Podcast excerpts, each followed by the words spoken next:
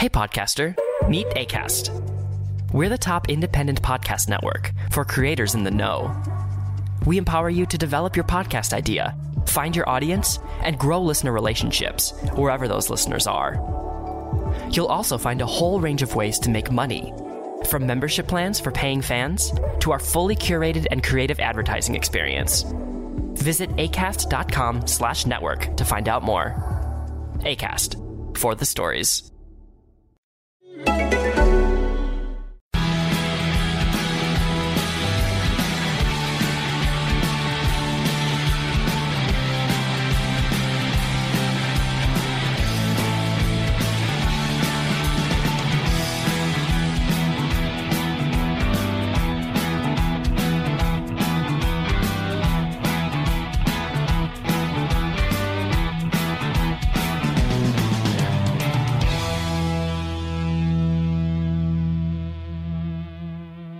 Hello and welcome to this week's Wolves Fancast. Richard Hobbs here, and on today's jam-packed show, we have I don't know which of the two magnificent people go to first. I'll go to Adam.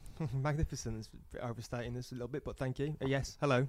Matt, I hope you're not that uh, modest. No, no, no, not modest at all. Hello, how are we doing? Yeah, we're good. We're good. Uh, back on the winning streak. Who even doubted it? We've got- Absolutely. we've got wins. We've got signings to talk about. It's all- Life's all golden. It's all kicked off. Exactly, like, and people were worrying. Um, so on today's show, we'll cover some of the latest transfer news, transfer rumours, talk about the uh, pretty impressive comeback win against Southampton, and also preview the game against uh, Liverpool on Thursday night. We'll also be doing all the fun uh, Twitter corner and Dan's quiz towards the end as well. And just to give you just to give you a little bit of a teaser, guys, the text I got from Dan earlier when he sent through uh, his quiz was some long worded questions. Sorry. So God, Be that means I have to- prepared. I have to concentrate yeah. for Now, once. now who fancies a drink? Of I Should- think we're going to the tavern, are we not? We are going to transfer tavern. so Wolves made their first signing of the uh, January trans- transfer window, uh, signing Leonardo Campana. Correct. Is it is it Campana, not Campana? Just want to make sure we. Depends what part of Wolverhampton you're from and how Yeah. you pronounce your A's. I, I think Camp. I think I think Campana. Um, three point five million. I believe it went through us in the You know what? end. I don't actually know how much we paid for him. To be honest No, with you, I mean, he's it's not quite a lot for. A, Uh, yeah, I mean, he seems to be sort of fairly highly rated in terms Hmm. of what I know of the Ecuadorian football scene. Uh, but he's kind of not going to play for Wolves for the next couple of weeks. I'm right in thinking, as he's now playing uh, for the Ecuadorian under 23s. Yep, that's right. Um, I think when you think about fees, it's a little different in terms of Wolves because we've had players come in for relatively smaller fees than we were used to, like Jamatino for five million. That kind of makes no sense to us. So the fee, I'm not, I'm not entirely sure what that translates to when he's a when he's a client of Mendes. yeah, I mean, I, I think it's. did we have to disclose it? Is that was that or was that because we I normally do think like it- an Mhm. undisclosed? I think it was been a touted fee. Um, Oh, okay. Rather than it sort of being sort of a reported fee. reported, yeah. and a half million. I'm sure there'll be add-ons. and Oh, yeah, for sure. Some interesting um, Mr. Mendes Some clauses. Mendes, Mendes add-ons. Yeah. um, now there have been sort of two other players Wolves have been heavily linked to uh, so far in the transfer window, or in the last kind of couple of days. Uh, both, interestingly, uh, from uh, the Greece um, top flight. Um, so you've had Nelson Oliveira, formerly of um, Norwich. Norwich, Norwich. City fame, and also, and I don't know why I love this name so much, but Daniel Pondence, Po- Pod- Podence. Podence, Pod- Podence. Podence, just Podence, it sounds it sounds very British for a Portuguese winger. Podence. Hmm, to podence on something sounds like a, a verb Yeah. I probably don't use. yeah, to often. Podence. but um, it, we'll we'll cover sort of um, Poddy first. Um, so he's touted That as is, the- is that his nickname already? I- I- Poddy. I, I don't know what else it could be. Poddy on the wing. Yeah, I like it. I like it.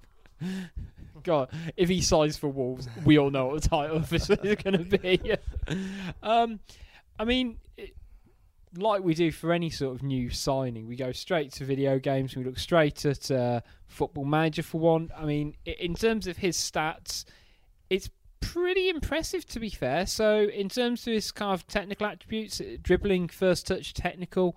um, all 16, 17, um, crossing a 13, um, and his physical attributes are all really high apart from his jumping reach um, and strength. Um, and he's a um, sort of very highly ranked in flair as well. So, I mean, by the sounds of it, he can pretty much play on either wing um, or behind sort of the striker. So, in theory, somebody like him's kind of quite well suited to um, the kind of the various formations we can play, and might he's playing really well at the moment, and we'll touch on to him a little bit, but potentially that step up from Neto in terms of someone who's currently doing that utility role. Yeah, I, I just love how the barometer of a successful player in this day and age is Football Manager and or FIFA Ultimate Team, which is how I got my research. Um, yeah, i- it's direct competition really in terms of Neto and Jota, and maybe will allow Jota that freedom to move into the striker role Yeah. as there's more competition now with Neto to fill that position if he comes in, which I think can only benefit us. We don't know how Campana will fare, whether he is good enough to be um, Jimenez's backup and do that consistently. So to have someone that is direct competition that allows Jota to move in, maybe I think will really benefit us. Should it get you know come to fruition?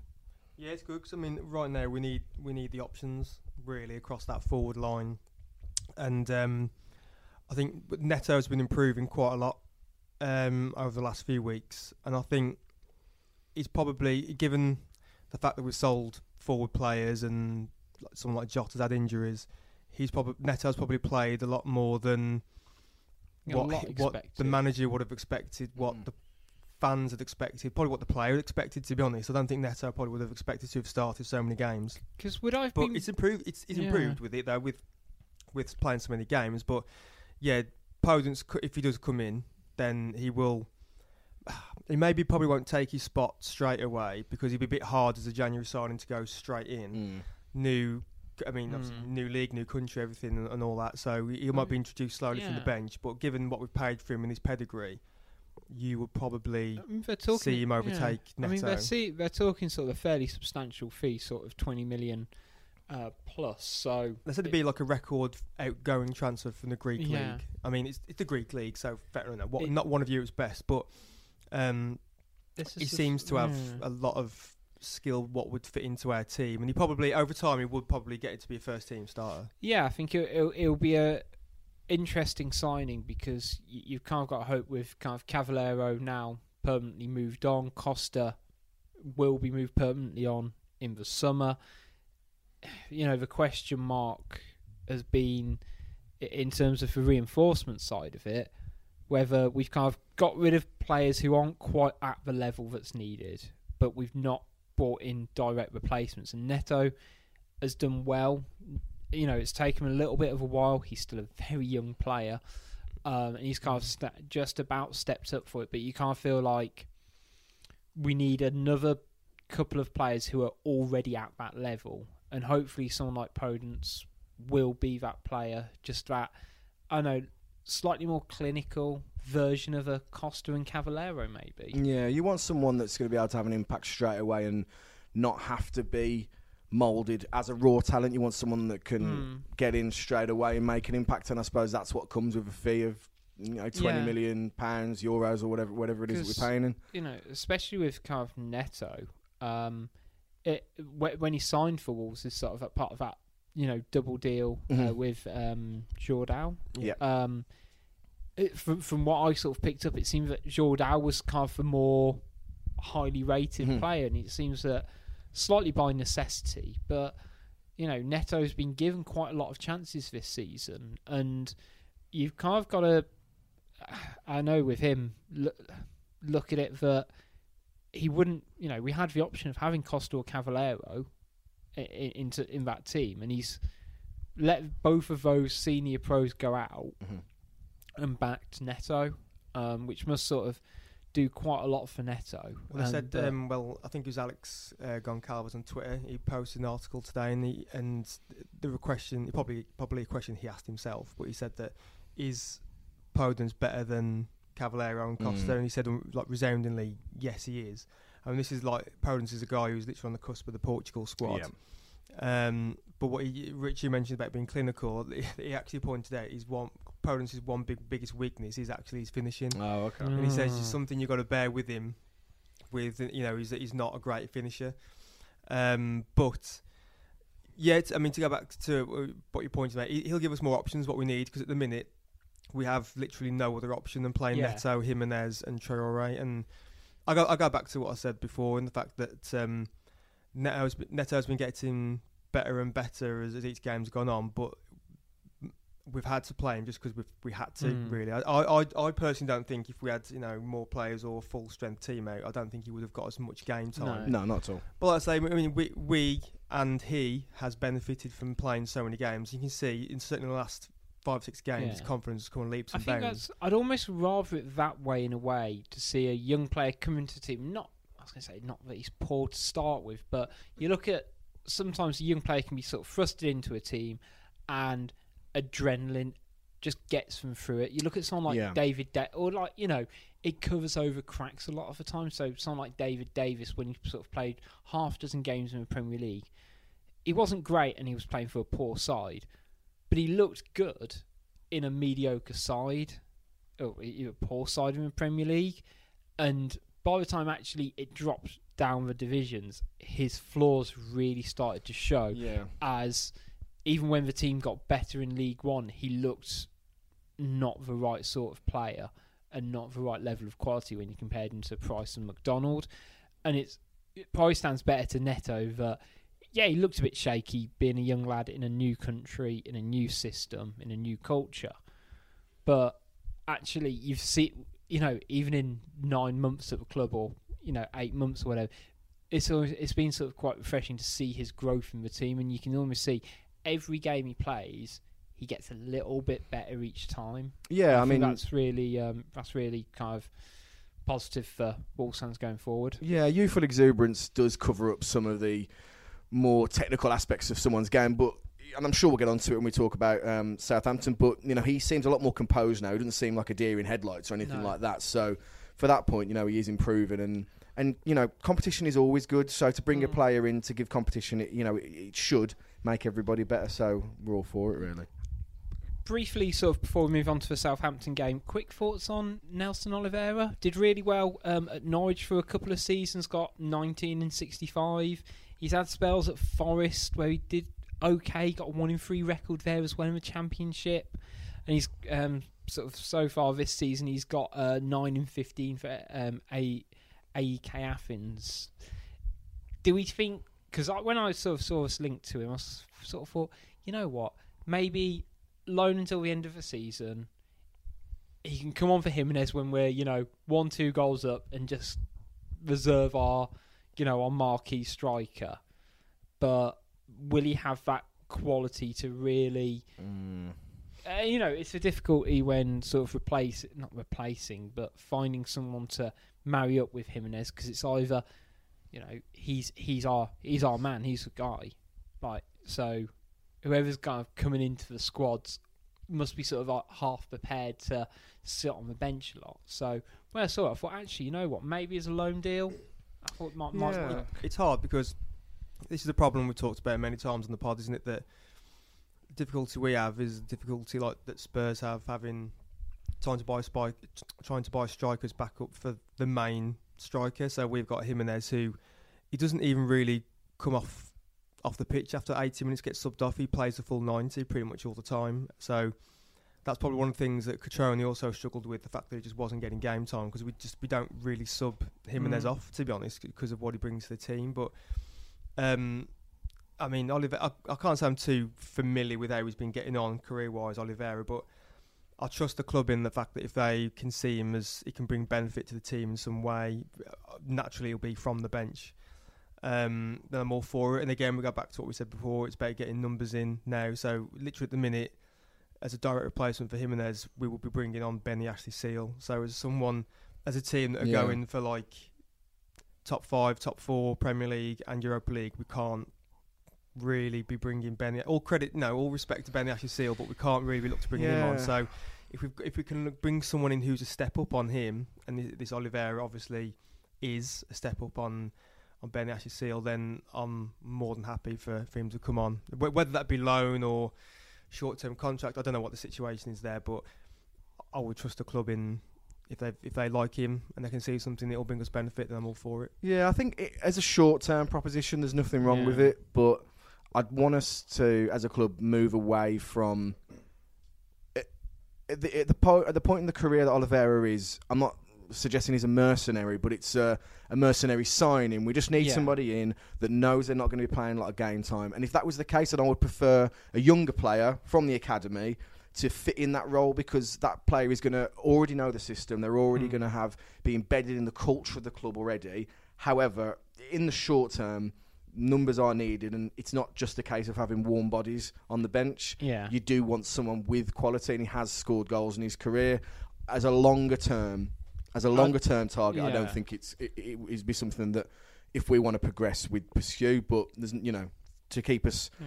with enough bodies on the bench for the rest of the season, I don't see there's any harm in it. I think you have to remember as well, it's it's the January window, and predom- Yeah. predominantly the January window is for firefighting. Yeah. You uh, you don't make any long term No. um, transfer targets coming on the January And- window. not not unless not not if you're prepared anyway. You Yeah. don't you don't really. And with that. the, there's, there's uh, very rare ones that work out. I mean, obviously probably Van Dijk at Liverpool's the main one January transfer that's worked out, but yeah, I I'd think see it as a cover. especially really. with um, you know, particularly this year with the Euros coming up, players will be apprehensive about moving if they think it could jeopardise their space in a Of course, in, in a first team national team, or it'll be the other way, and actually they need to force a move, and it's to. It, I think it's going to be an interesting last sort of um, you know ten days or so, um, whilst we're recording this um, of the transfer window. And I can hopefully, so it seems like the, the club have kind of got a bit of momentum because for the first couple of weeks they really weren't being le- linked to anyone, and now all of a sudden, quite a few, a couple of these names are kind of cropping up, and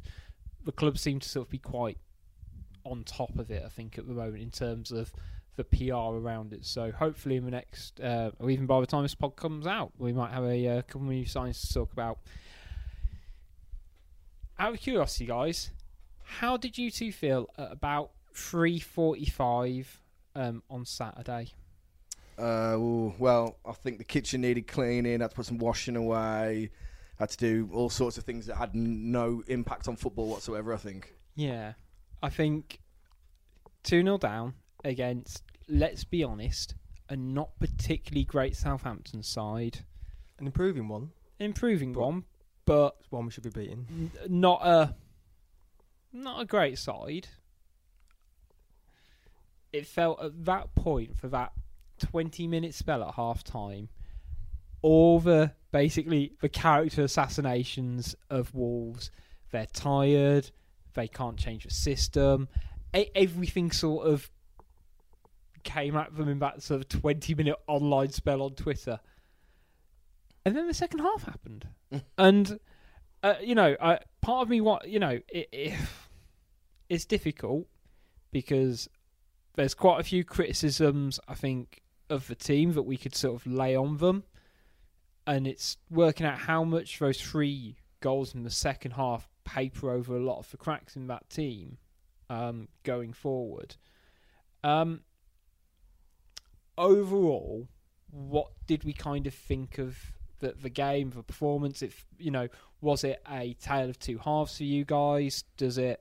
How does it sort of um, sit with yourselves? Because I think I, I'm, it, I'm really happy we got the win, and it shows a lot of character, desire, all of those great traits. But there are some really fundamental flaws I think Wolves are slipping up on still. Yeah, absolutely. And I mean, you, when you say paper over the cracks, I think you're absolutely right. The defence, you know, an inquiry would have to look into the, the defence, especially for the first goal. I think it must have got past five men that uh, whipped in Yeah. ball, which is inexcusable, really. And Patricio's been given quite a bit of flack over the two goals conceded. I think slightly un, unjustified. Um, and and this is the this is the issue when you have two central defenders who aren't central defenders by their trade Yeah. filling in essentially what they're doing and sometimes they do fantastically well but sometimes errors creep in that are avoidable and that is one glaring flaw basically and we haven't got that Willy Boly factor back quite yet um, and we've got two central defensive midfielders covering. So you are going to ha- you are going to see mistakes, and Bennett must be thinking to himself sometimes, you know, I'm not the flashiest player on the pitch. I certainly can't do a 50 yard diagonal wonder ball, you know, 10 times a game. But I am a an out and out defender, and Yeah. these mistakes wouldn't happen on my watch. Uh, it's, it's it's a tough one, really. And you know, one thing I, I mentioned on a pod a few uh, weeks back, the cliche that I really hate about Wolves being tired. Well, um, that I think is a tired and overused cliche. The, cl- the new cliche now is well, Wolves have conceded first in X amount of games, but they've they've come back from losing positions so many times, and there's only so many times that you can bank on that, and there's only so many times that you want to hear that because yeah, it's great that we've got all these points from losing positions, but there's a there's a problem there. Hmm. There's a much bigger problem than us winning the games. The fact they're always going behind because of these defensive errors. See, I, I, I, do think that the players tired, but I don't think it's physically. I think it's mentally, and I think that's why at the start of the games they either aren't approaching you in the right manner as a, as a team and a unit, or they're being coached into it, which I kind of doubt. But those little lapses in concentration, it it just gets exemplified, and you know, especially at Premier League level, and there are a few players still in this team who were playing Championship football 18 months ago, two years ago, and at the end of the day, like, you know, the, the Vestergaard goal to start with, you know, Doherty, you know, dropped off and sort of got suckered in. And, it, you know, even for Shane Long's goal, it sort of both came from that right side of defence where, you know, Dendoncker and Doherty, you know, are probably a little bit more casual and relaxed about life, I'd say. Um, I'd so say you say, Be- to be honest, if Bennett's playing, and I really like Dendoncker, and I like him at centre half. Um, and I get what you're saying about Willy Boly giving you that physical kind of that dominance, and you know, especially for the second goal, if Bennett's on the pitch playing right side centre half, just I don't think that goal goes in. I think you've got to be. I think for interest a balance. I mean, we've we- we've had Dendoncker and Saiss at the back for a while now, and by and large, they've they've been fine. You know, we- we've we've we've talked them Hmm. up before about you know how well we've been at the how well drilled we've been at the back. And obviously, I'm going a bit to earlier points in the season, but we've talked about how good we are at the back, where we've effectively got three midfielders playing in their back Hmm. three essentially. But it's, it's, it's, we all lauded Dendonk when he first got moved to the back because we thought that it's great. Don't forget when we bought him, we all thought that was his natural position anyway when we Mhm. first bought him, and it was only where he got pushed into midfield when he first started playing. So you have to argue. You can argue which his natural position is, but you know he's quite adept at playing at both central midfield and defence. But uh, you, on the flip side again, you'd have to be honest and say he has been making a few mistakes there there recently. Um, but you know we got we have got Boly coming back. Hopefully he'll hit the ground running when he comes back. But um, I think I think he was. I think Dendoncker was at fault for the the second. I think he lost It- long. yeah. didn't He he? lost his man, yeah, one. sure. He lost. That's that's yeah. That was. I mean that's a concern because Shane Long's not a prolific goal scorer by any stretch of the imagination, Mm. and probably we've got a similar goal ratio that Shane Long has. Um, so it will be he he himself will probably be, be a bit frustrated that you know he's got he's beat him and beat him for a header of all things as well. Um, and Saiss is it does he does a, he's you know such a solid player. Saiss is he does, he does a good job at the back. Um, but yeah, you don't kind of want to get suckered into the old cliches. I mean, we're probably again they were all coming out at half time, weren't they? As as Matt says about the, the tiredness factor creeping in again, and it's only, uh, these things only get trotted out when we're in a bad position or we're Yeah. losing. Obviously, you don't hear from it, you know, when we're drawing or winning because ev- all any negatives just get kind of swept under the Mhm. rug. But yeah, first half I was. Um, I wasn't. I I put in the chat group. I just I wasn't impressed. Mm. you know, I can't say that the travelling fans were really. I suppose there was a, might have been a few tickets being thrown on the, the pitch. Do people still throw their season ticket books? Nice. Ten, well, I it's ten pounds to get that car back, so I doubt it. no one throws the seat cars anymore, do they? But yeah, I can, I can imagine it wasn't great. It wasn't wasn't a barrel of laughs for the you know the, the fans in attendance there.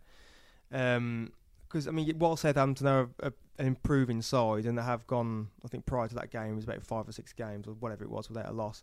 It's a, a, a team you look at and think, yeah, we should be we should be dispatching these. I Mm. said last week on the pod, you know, our, our first eleven mixes it with anyone, so I, w- I would definitely Yeah. be confident us beating Southampton. But Um, nonetheless, it's going to be a tricky game, but yeah, that first half wasn't wasn't pretty at all, and then obviously it turned out to be a bit of a a tactical masterstroke with changing the Dharma at half time Yeah. to go up front that changed We, it. yeah, we lured him into that false sense of security. That's what it is. After Bednarek and Long School, we like, you know what?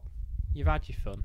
And then it was a really interesting because tactical tweak, um, I thought, because it's not like Nuno, especially with sort of the players that we've got as well, for him to sort of decide to just push Traore a little bit further inwards. And to be fair, out, out of that Southampton team, if you if I had to pick sort of any players who I'd re- you know who you'd ideally want, I really like both their fullbacks.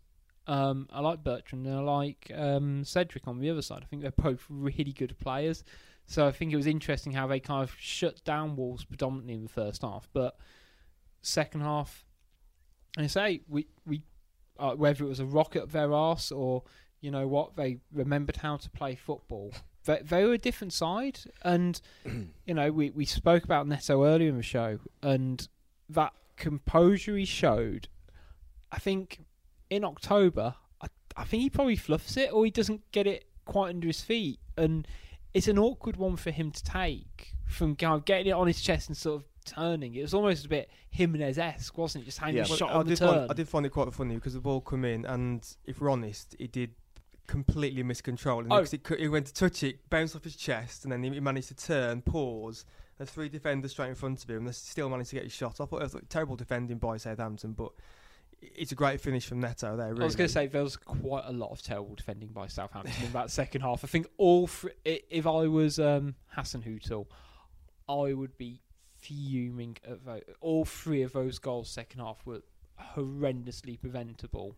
I, thi- I Um, think it's great though that Net- Neto's getting amongst the goals though because Mm. I mean it's even if, if the, the, the United and Liverpool goal goals stood, he'd, Yeah. he'd have had about four or five now I mean, at least. you know, as I say, you compare him to Costa, who really struggled to make his mark in the Premier League goal wise or even Oh, yeah. assist wise. And, you know, Neto, when he's been given chances, he's got a run of games in the side, which isn't always the easiest thing in the Premier League. And it's happened by, you know, a bit of luck personally for him. He, he is delivering output, which is Yeah. the exact thing that you, you, you, you're marked on at the end of the day as a forward player. And, Mm. you know, what one of my greatest loves watching Wolves the last uh, since we've been in the Premier League is how when the game's slightly on the line, Jonny Otto decides he wants to play up front. He just And pop like- up a bit, he? He, he will just. oh, I remember when we played like Man City um, away from home earlier this season, and for Traore second, Jonny was about ten yards behind him, and he was the second player nearest to him. And like for that goal, no one could tell me in like a structured formation that your left wing back will be basically in the number nine position um, Good to job win that was, 'cause He penalty. won us the penalty. I mean, Well, yeah, exactly. but VAR came to our favour, lads. I've always loved it. I've always loved it. Well, one quick point on on um, Neto before we talk about VR. I just wanted to say, Boufal was in a similar position at the end of the game where he skied his Hmm. shot, and that's where the composure side of things from Neto is so much better, especially with the ghosts of, of Anfield and Old Trafford. Got to be rattling around, Yeah. you know. There was no real shout for a VAR check. You know, the ball touched his chest, and that was absolutely fine. But Mm. you know his composure has gotten a lot better, and you, like you said, without those um, without those chalked off goals, looking a very very different set of I say, statistics. I, I think it's. Uh, I, I'd, I'd describe it as focused and like almost everything he's doing. So like, actually, you know what? If he gets kicked by a fullback, or he, you know, or he kicks a fullback, you, you can almost see his head. I'm sure there's a couple of games this season. You saw his head go a little bit. Mm. He just got got a bit flustered. Whereas what he's doing now, it's almost quite measured. He's uh, he's playing very much sort of within himself in that sort of way. That actually he's kind of got that confidence and that belief in himself, which is which is great. I think when you've um, done that celebration at Anfield and then Even that celebration and then it gets chalked off and you've got to look back at yeah, the flailing, waving, whacking inflatable arm guy celebration you did. It- That will be humbling to anybody. yeah, that that is a big come down into the ratings to it. He doesn't Yeah. celebrate anymore, does he? I don't No, think. no, I, I- I don't think he He can. refuses to in case it gets chalked off again. Do we think it was a penalty? Hundred percent, hundred percent. I think it was a penalty. I, I do, I do, hundred percent. I percent. don't know what. I was going to say people. Um, Southampton manager was so.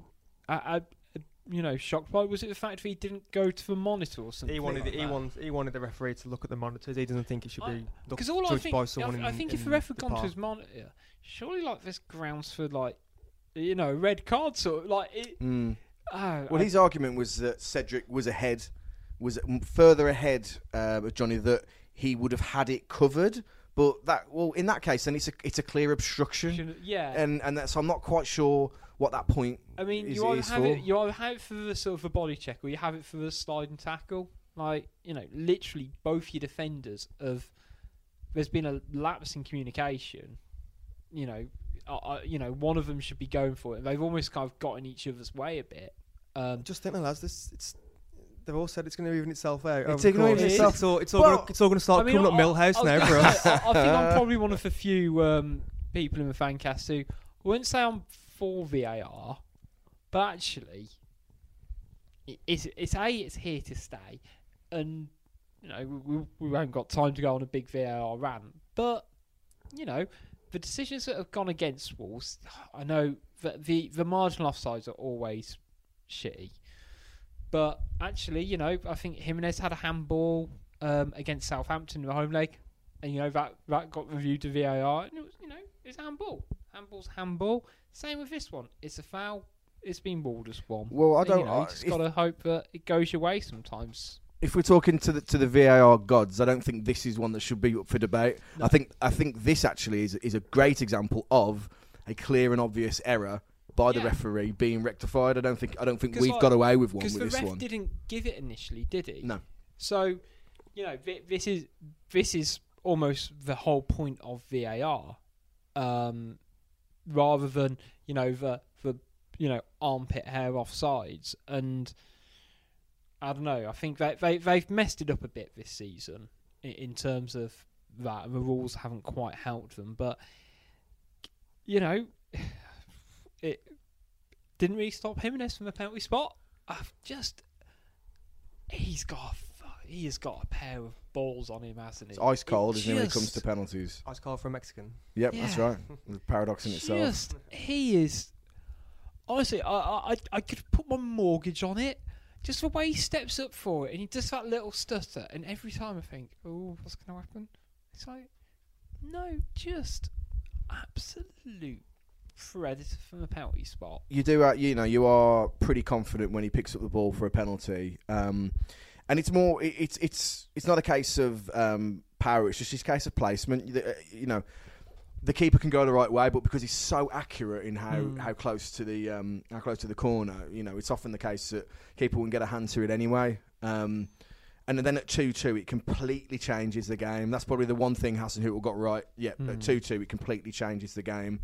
Um, and yeah, penalty deserved and penalty well put away. And another one for for Jimenez's uh, bank account with us.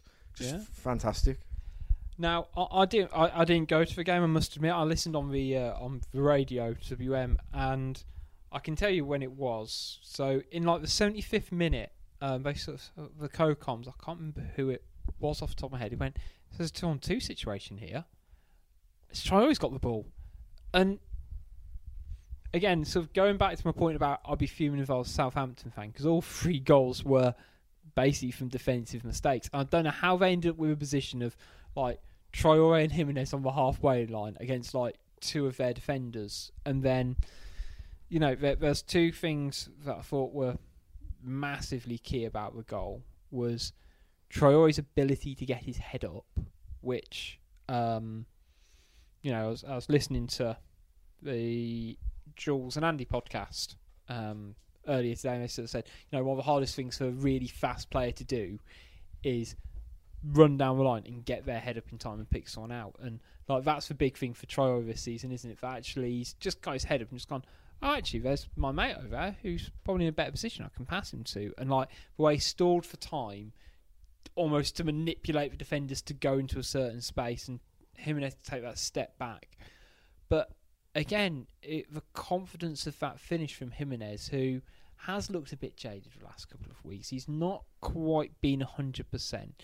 To come away second half with a brace and, you know, an ice cool penalty, and again, a really accomplished finish. Like, as soon as that ball gets pulled back to him, I don't think anyone's in really any doubt that he, he, he never looks like he's going to sky those. I Yeah. think that's the difference between, say, Boufal at the end of the game.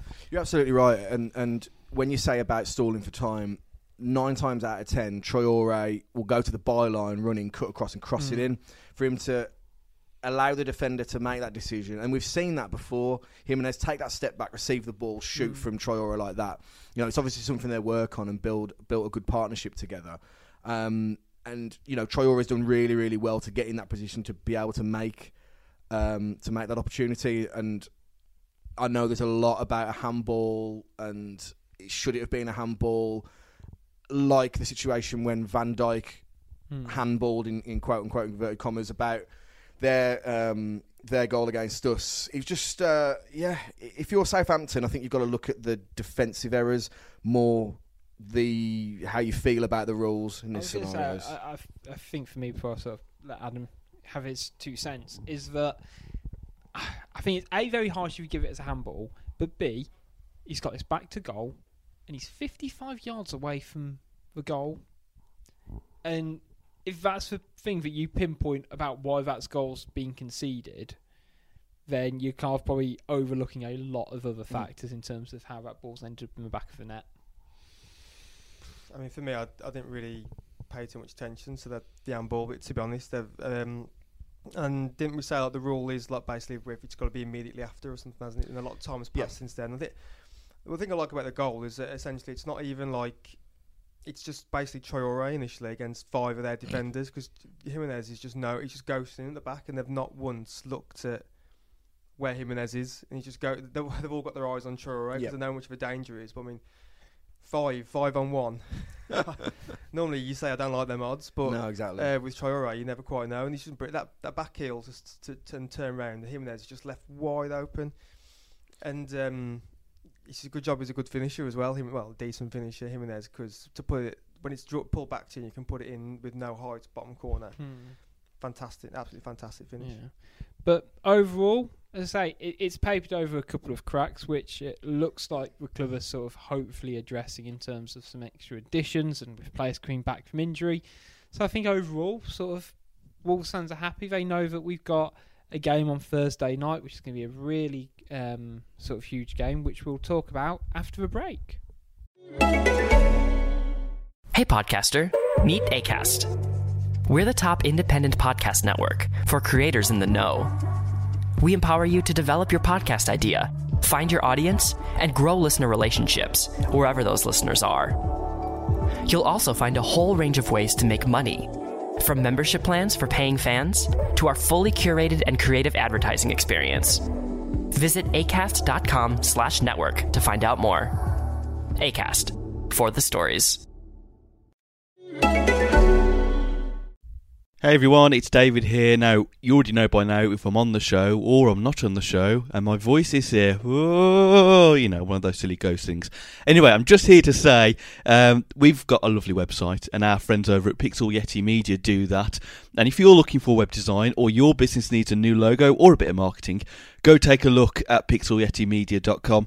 Uh, and also, they're not just web designers, they're also a creative agency that cover all your design needs from websites to brochures and signage to marketing, logo design, and branding. So, take a moment after this podcast and go check them out at pixelyetimedia.com.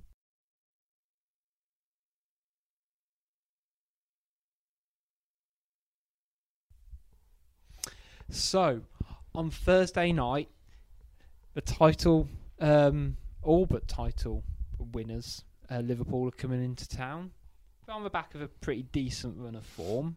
Um, but you know what? I quite fancy us on Thursday night. Mm. I don't. I don't know what it is. I. Yeah, they are an unstoppable juggernaut of the moment. Liverpool. They, you know, they're blowing teams away. But I kind of just think how we play, particularly at home. I think if anyone's going to be able to stop them, it, it's kind of us. Yeah, the, the one thing for me, um, which is the the major difference to City, is with City's firepower up front, absolutely fantastic, can destroy teams. We've seen it on multiple occasions. You know they, they have the ability to concede a goal. City, as we've learned Mm. quite a few, on, a, on a few occasions, Liverpool haven't conceded a league goal since the fourth of December um, against Everton, and then they only conceded a goal against uh, Monterrey, I think it was in in the the semi final of the Super Cup or the Club World Cup. Sorry, so. That's the thing for me that is will will be difficult for us in that they aren't anywhere near as easily penetrable. Um, so it's it's going to be one of those. But if you know if anybody can do it, I, I do feel like we have a good opportunity to you know eat, sleep, beat the streak. So I'm hoping. I mean, um, we're one of the only few teams in the league that's given a game. Really, that Yeah. that game at Anfield. Bearing in mind that we made a few changes for that game as well. Mm. Um, I'd like to think eight o'clock Thursday night kick off. The fans will be up for it as well. Um, I'm trying to think of how the, how it might go because there's been a few times this year where yeah Liverpool uh, do uh, obviously keep winning, but you can see sometimes with the amount of games they're playing as well. Sometimes they're just function they're getting a one 0 win functionally. I just think it does sound it does sound a bit daft when you think you know they're they're what 20, 22 games, twenty one wins. You think well. It's a full man. What- And yeah, what and chance- what we're chance like, do you I'm think- like, you what know chance do you what? think I you've reckon I got? fancy us. But- Yeah, it should. But no, but quite a few people do Ooh. fancy us because what have we got to lose? Essentially, Mm. it's like I hate the term, but free a hit. free hit. Yeah. And I don't want to. I was Yeah. trying to think of something else to use, but it, is- but for us, we just don't- we don't have too much to lose. Not not the, the the most neutral people won't expect too much of Wolves, but probably the more observed pundits and Wolves fans can think, no, no, we, we actually can actually have a, have a go. We we have got firepower in our locker to actually upset them. We've got Traore who obviously can cause them damage. We've got we're, we're relatively good, you know, at, at, um, as a solid functional back line. I know we've let, you know with that stat that Matt mentioned earlier about us, you know, we've, we've been the first to concede quite a lot, but we're just one of the few teams in the league who can cause some real problems. I mean, not even like a Le- when Leicester play Liverpool, blown away. Yeah. When we played them, we've actually put up a really good fight against them. Yeah, it does feel like we will give them a game, and you know, almost in a way similar to Man U at the weekend, because Man United restricted them quite a bit, and they they almost followed the Wolves blueprint of when we lost to them, which admittedly can't be that great a blueprint. Um, but like you know, that you know, we- we'll nullify them um, out wide and make sure that we stop the crossfield switches from um, Alexander Arnold and Robertson, and then you know half it's you know their midfield's very a very functional midfield, and it's not where their creativity comes from, which I don't think will worry Wolves too much. I think all they need to do is actually just try and keep somebody like Van Dijk that bit more occupied than they did previously, and you know with respect to him, and it probably requires him to do that bit more of a defensive job, it almost marking a centre half, which will be a bit weird. But you know, we Wolves are very good, especially when the ball's in front of them, at filling in those gaps at the back and you know not getting exploited. And I don't know. I think after the win against Southampton as well, they. I feel like there's probably a lot of confidence back in that squad because of the last few games and you know, playing against Man United, those two FA Cup games where, with the greatest respect, I don't think Wolves were really hundred percent wanting in in either tie. You combine it with the Watford game as well. It's not, it's you know, pretty much since the start of the year, it's been a bit doom and gloom because there's you know there's been obviously dire need for uh, reinforcements in the squad and the you know, it hasn't had the right sort of feel about the place, but hopefully after the win against Sunday, uh, on Saturday, sorry. I don't know. Like I, I think we'll, we'll at very least give them a good game, chiefly because Wolves don't tend not to give teams a good game anymore. Yeah, it's not. Do you know what I mean? It's, it's yeah. not like we'll we'll get sort of our you know same way sort of Le- what happened to Leicester. You know, we're not. I say this now. I doubt we'll get sort of you know our bellies tickled and you know it'll be a three 0 defeat. But I don't know. I feel like we've got enough about us to really make them think, and especially after what happened at Anfield and the um, Neto goal that never was. We know that we can put them under pressure, and uh, you know, hopefully, we can just do the the simple stuff right that we didn't always do against Southampton, and you know, ho- getting to half time at nil nil sort of thing, and really make them sort of question, you know, because they they might turn around actually second half of the season and. You know, m- not the motivational dip because they still got a title to win, but will there be a few more draws in the second half of the season for them as opposed to, you know, the amount of wins they've had and, you know, because they, I mean, no team will be able to win every game in the season. Thankfully, they've drawn one. but will there be a point where they almost have a fear of losing, if you know what I mean? And actually, if it gets to the 75th minute and it's nil nil, will they go, as you know, we're 16 points clear at the moment, we'll be 17 with this win, sort of thing. Is it best for us to keep it at nil nil, shut up shop, and you know, if we can get one on the counter, fine, rather than going, actually, let's go for a win because they know, and you know, pushing everyone forward, knowing that we've got a a Adama Traore around the pitch who could really exploit them. They lose that unbeaten streak. I think it'd be interesting to see Liverpool, may, maybe not on Thursday night, but going forward second half of this season, how much they gamble on an unbeaten streak to get a win because they're you know th- them losing the league is very improbable at this Yeah, point. I mean, I'll give you fantastic odds on it being nil nil at seventy five minutes if you want to take me up on that.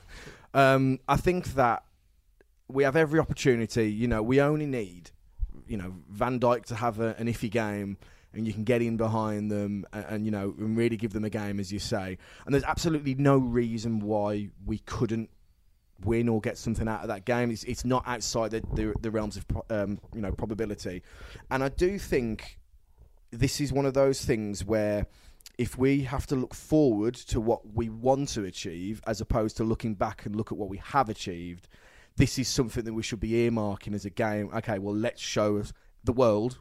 The world will be watching this game what we can do, and I think there's every opportunity for us to do that. And I think it's important for us to not get overwhelmed by the occasion and not, you know, roll over and let the champions elect do what they do and, and blow teams away. And, and I think we've seen in, you know, when we previously played them, that won't happen. Um, so I'm looking forward to it. I think it'll be a fascinating game. And, you know, you've only got to look at hashtag LFC Wolves on Twitter to look at some of the humbling replies from some of the Liverpool fans to see that they aren't up for this game. Yeah. Um, and that's, you know, that's not always the microcosm of what's actually going on at a club. You know, Twitter fans are very different to paying fans. However, you know, you can see from some of the replies there that they understand that this is going to be one of their trickiest games of the season. Yeah. Yeah, great. Final thoughts? I um, it's quite, it's still quite weird sometimes when you see opposition fans of bigger clubs and ours actually having a sense of trepidation about facing us. Like when United drew us in the cup, Mm-hmm. they didn't want to play us. I know ultimately we we didn't get through, but they did, they really didn't want to play us. A lot, a lot of the fans on Twitter were saying, "Well, anyone Again. but Wolves." That's Yeah. because last season we had the beating of them. So, yeah, I just go back to what I said before. I, I just we, you know, I I would be elated if you know if we can win. I'd be happy with the draw, but I just think ultimately I think we can. We're one of the few teams who can actually just take it take it to Yeah. them. We can take it to them. And you know, even Vinagre, I know he's not play, he won't be playing this time round, but even he had the beating of Alexander Arnold when Yeah. we played them um, in the reverse fixture. So we've got the players that can hurt him. We've got the right mentality. We play the right way. We always play the same way. Um, it's interesting when you said about like it being nil nil. What would he do at a certain point? I think Liverpool are kind of similar now. Just play one way as well. I don't think he'll worry too much that if it's nil nil about protecting the losing streak. I Mhm. honestly don't think he'll. You know, it, that's not probably at the forefront of Klopp's mind. He just wants to win the league firstly, but I think they'll just play their way. We'll play our way, and that's why I think it'll be a good game. He's got two good passing teams with. I know they've got a couple of world class players in their team, but I just think we've got.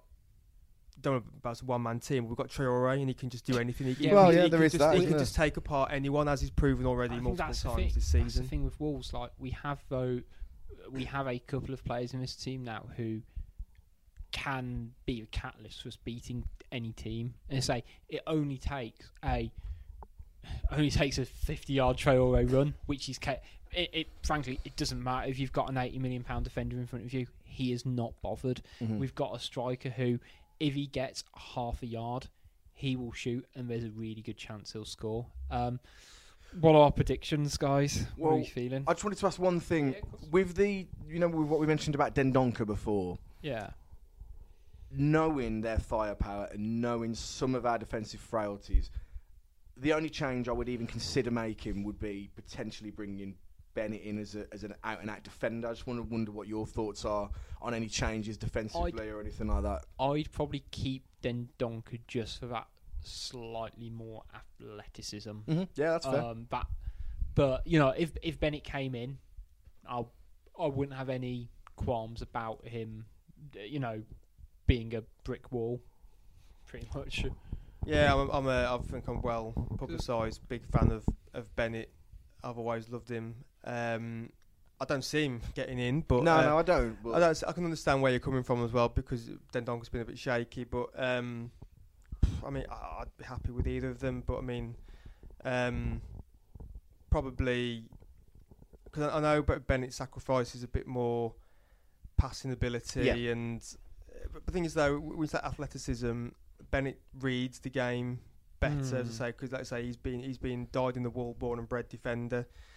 Uh, Dendoncker, again, we- we're not quite sure where his priority position is, if it's midfield or, or centre centre half. But um, I, w- I will always, I would naturally, s- I love Bennett. I think, I think he's brilliant. Um, he's shown time and again, you know, how, de- how dependable he can be. But um, I guess as a more all rounder, you would say it would be Dendoncker. I- yeah, I, I, that's I, fair. I don't really, fair. I don't really see, a ch- I don't really envisage a change. No, I don't. really. I, mean, uh, yeah, I I'd can, like I can see Bennett, it. I can very much see will. it being the team we played against Southampton.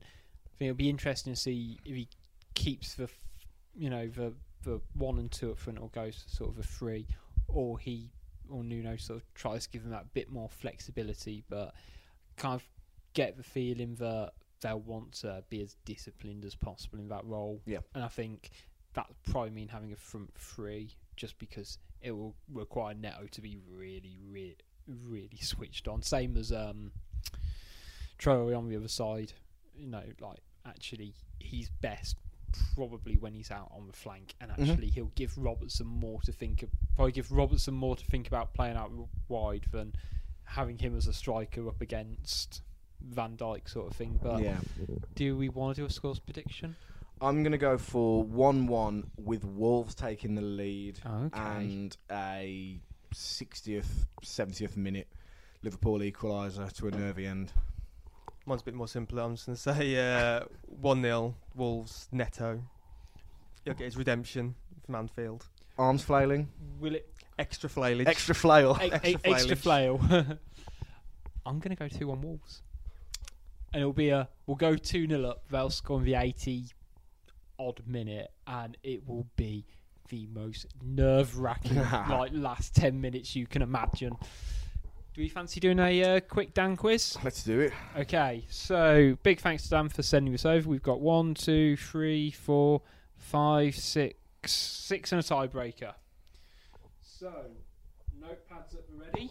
There we go. Wolves today announced the signing of Ecuadorian striker Leonardo Campana. But can you name the team his fellow countryman Segundo Castillo made his debut um, against um, for Wolves in September uh, 2009? So basically, who did Segundo uh, Castillo make his debut against for Wolves? Mm. Uh, 2009. Okay. Just trying to think, would he have started in some no mark League Cup match or something, or would he have actually played a Premier League game?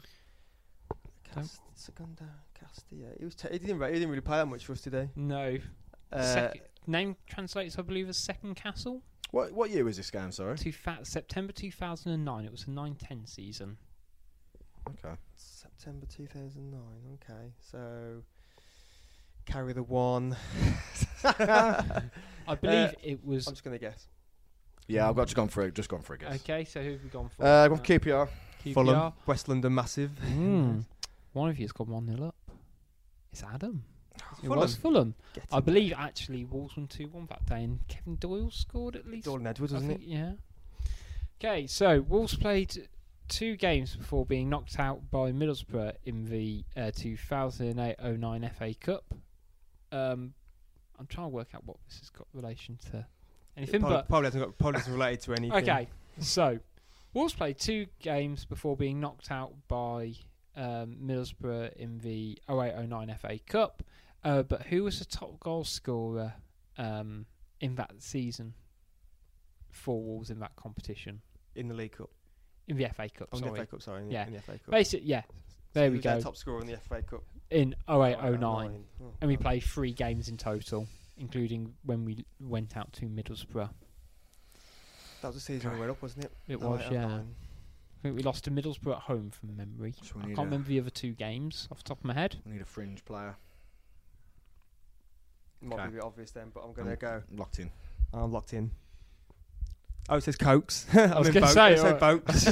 there were so many players. I was like, who, Also correct. who- I've gone for Dangerous Dave.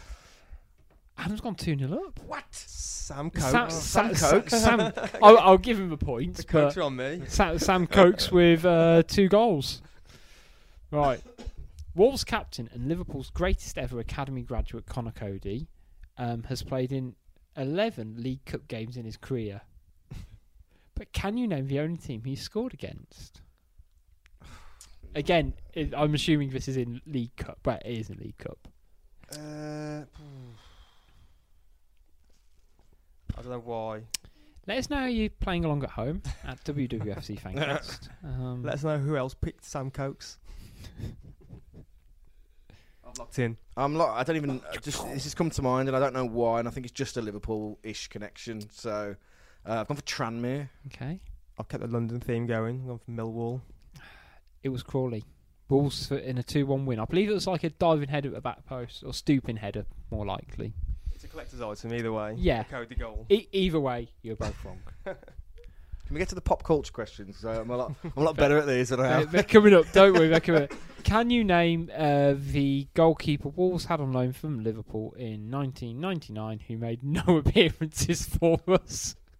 Uh, no, I can't. Wow. Is the That answer to your is- question. I mean, as niche goes. Bloody hell. Can you name a player? w- 1999. Can you name a player Wolves had on their books who didn't even play for us in 1999? I don't even know any Liverpool keepers.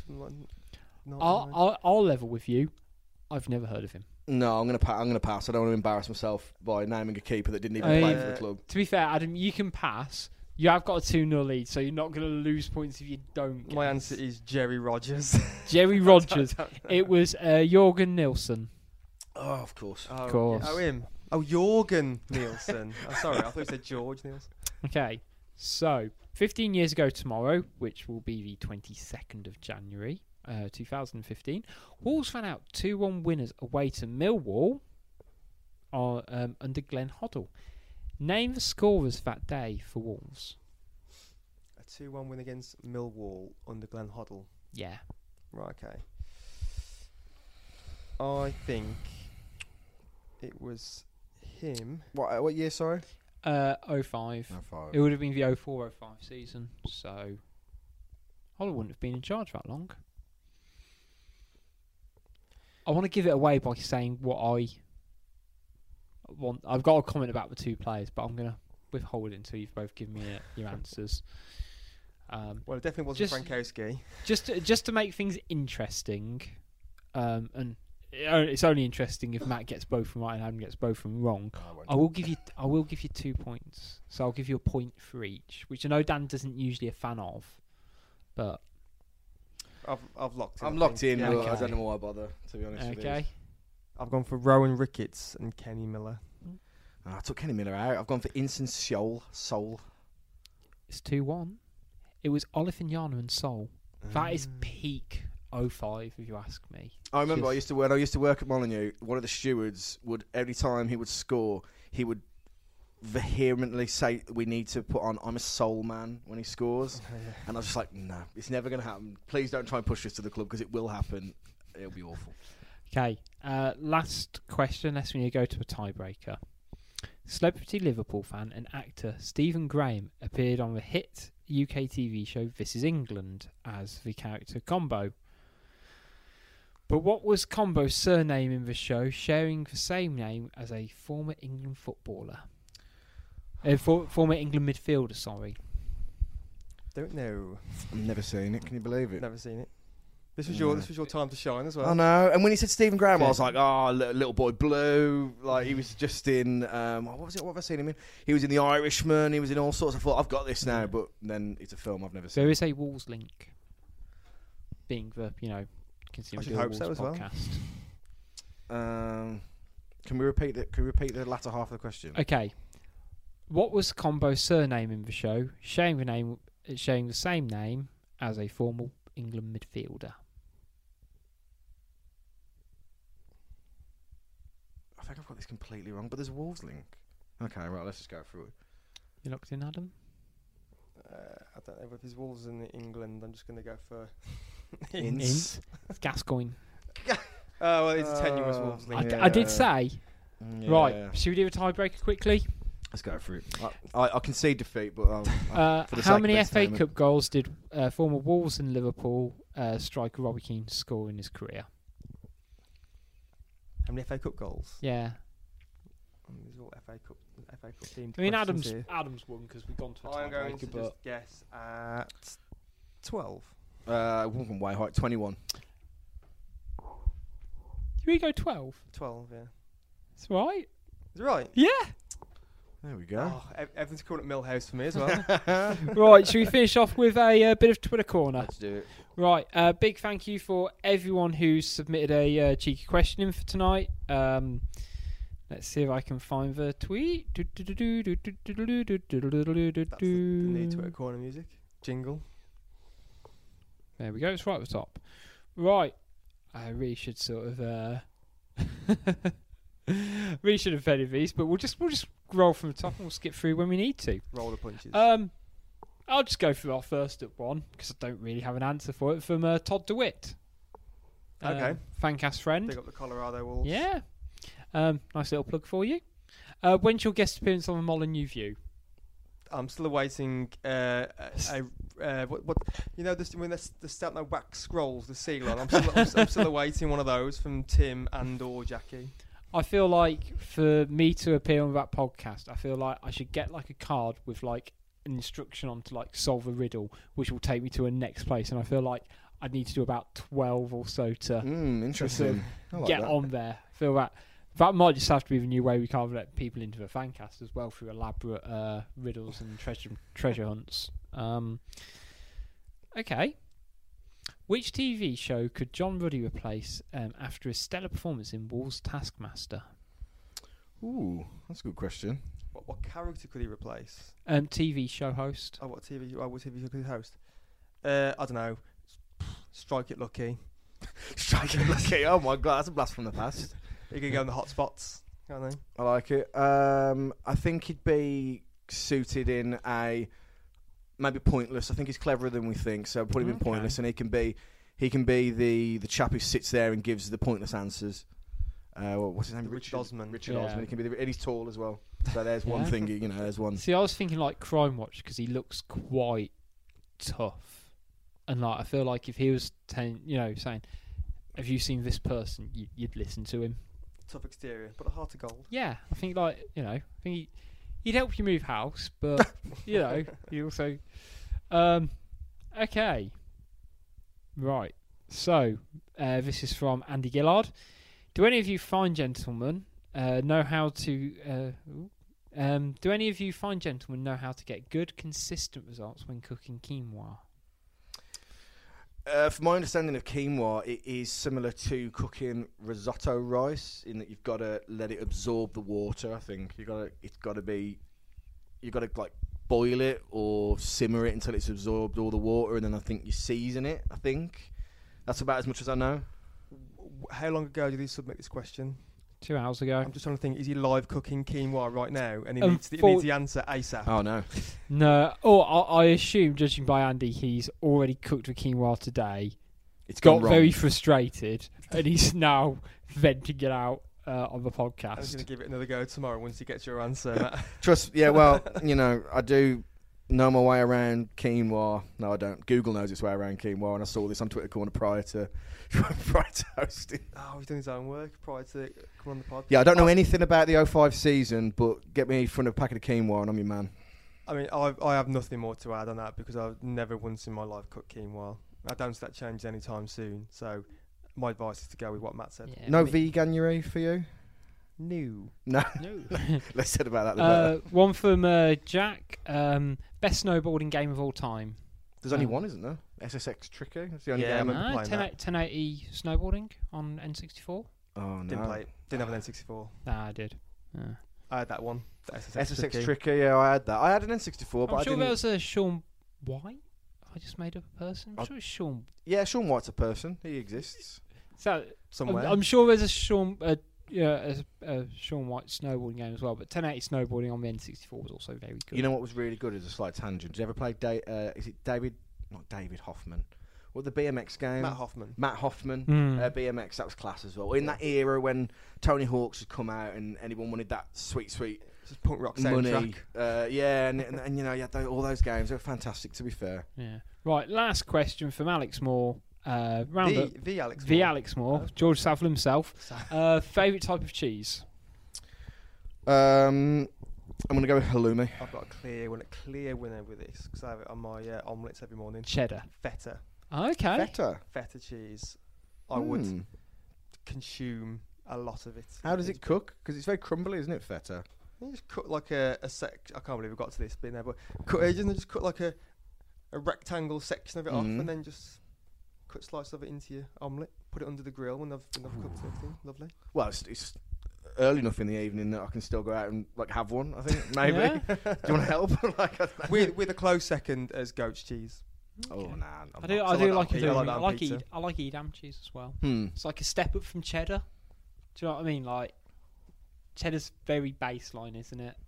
As It's a things standard. go. It's, it's a basic bitch of a cheese. Yeah, like you know, it, if you're going home saying that's your favourite, you probably need to reevaluate a few things and see Well- what else. And I'm not a big cheese fan, but you know, I like Red Leicester actually. Again, that that's like What the one with the blue veins coming through. oh no, Nah, no, well, man, that, I'm- that I'm- scares the me. smelly ones. No, that, that no. I'm down to try feta though. That sounds alright. Feta's lovely. You have it Yeah. salad, don't you? A lot of salads and stuff like yeah, you that. can have it in salads. Is this Yeah. is this going to be a Podence thing with a Greek connection? We want to start going mad for feta. And we've gone full circle, And there guys. we go. Like- there we go. What a lovely way to uh, finish this week's pod. Make sure you keep up to date with us on all of our social media channels. So at WWFC Fancast on Twitter, um, we're on Instagram, we're on Facebook. I genuinely, I say this every time. I'm pretty sure we still have a Pinterest board. Don't know what's on it, That's a new one. but yeah, I was going to say it's not been updated, but yeah, um, yeah. Um, everyone enjoy. Oh yes, before we go, so this is podcast. I think three nine seven or three nine eight, which means we're coming up to a big four hundred show pod. We're doing something uh, slightly differently for the show um, this year, and we're actually going to be recording it live at the uh, Lych Gate in Wolverhampton. Um, it's going to be on Friday, the 7th of February. Um, we'll be doing a podcast sort of as normal, um, kind of like we're doing now, just over the table, having a few drinks. Um, more than welcome to come and join us if you've got any views that you want to sort of share on air. You know, we'll uh, we'll be there for sort of I think most of the evening and sort of hopefully having a few drinks or two with some uh, great listeners. But keep an eye on our socials for a bit more information on that. But until then, it's goodbye from Matt. Take it easy. It's goodbye from Adam, Goodbye. and it's goodbye from me. Goodbye.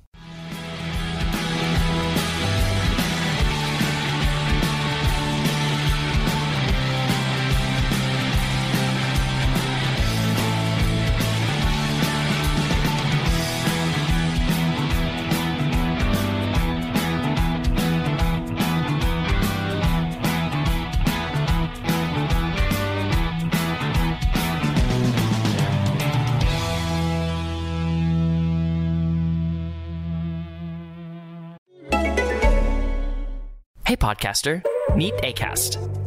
We're the top independent podcast network for creators in the know. We empower you to develop your podcast idea, find your audience, and grow listener relationships wherever those listeners are.